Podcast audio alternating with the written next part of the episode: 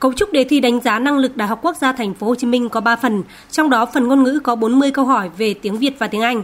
Phần toán học, tư duy logic, phân tích số liệu có 30 câu hỏi, phần giải quyết vấn đề có 50 câu. Thời gian làm bài 150 phút. Đợt một kỳ thi đánh giá năng lực năm nay được tổ chức tại 80 điểm thi ở 17 địa phương bao gồm Thành phố Hồ Chí Minh, Đà Nẵng, Quảng Nam, Quảng Ngãi, Bình Định, Phú Yên, Bình Thuận, Khánh Hòa, Đắk Lắk, Bình Dương, Đồng Nai, Bà Rịa Vũng Tàu, Bến Tre, Bạc Liêu, An Giang, Kiên Giang và Cần Thơ. Trong đó, thành phố Hồ Chí Minh có số lượng thí sinh dự thi đông nhất với 32 điểm thi. Khu vực miền Trung có 18 điểm thi, khu vực Đông Nam Bộ và Tây Nguyên có 19 điểm thi, khu vực miền Tây có 11 điểm thi. Hiện có hơn 80 trường đại học và cao đẳng sử dụng kết quả của kỳ thi này để xét tuyển. Kết quả kỳ thi đợt 1 dự kiến công bố vào ngày 5 tháng 4.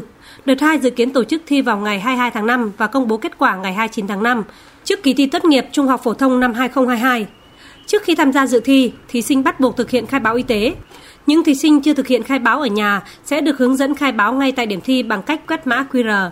Em Trần Quốc Thịnh, lớp 12, trường Trung học phổ thông Hùng Vương, vừa hoàn thành xong bài thi tại điểm thi Đại học Khoa học Tự nhiên Đại học Quốc gia Thành phố Hồ Chí Minh chia sẻ, em sẽ dùng kết quả này để xét tuyển vào Đại học Bách khoa sắp tới. Để đánh giá năng lực thì em thấy nó vậy thì nó cũng hợp lý, cái mức độ nó cũng vừa phải chứ cũng không phải là quá khó. Chắc cỡ đâu đó khoảng 50 60%. Ở bản thân em thì em mạnh nhất ở phần là đọc hiểu cái phần đoạn văn thì em có thể kiếm ý được và giải quyết được phần đó khá là nhanh.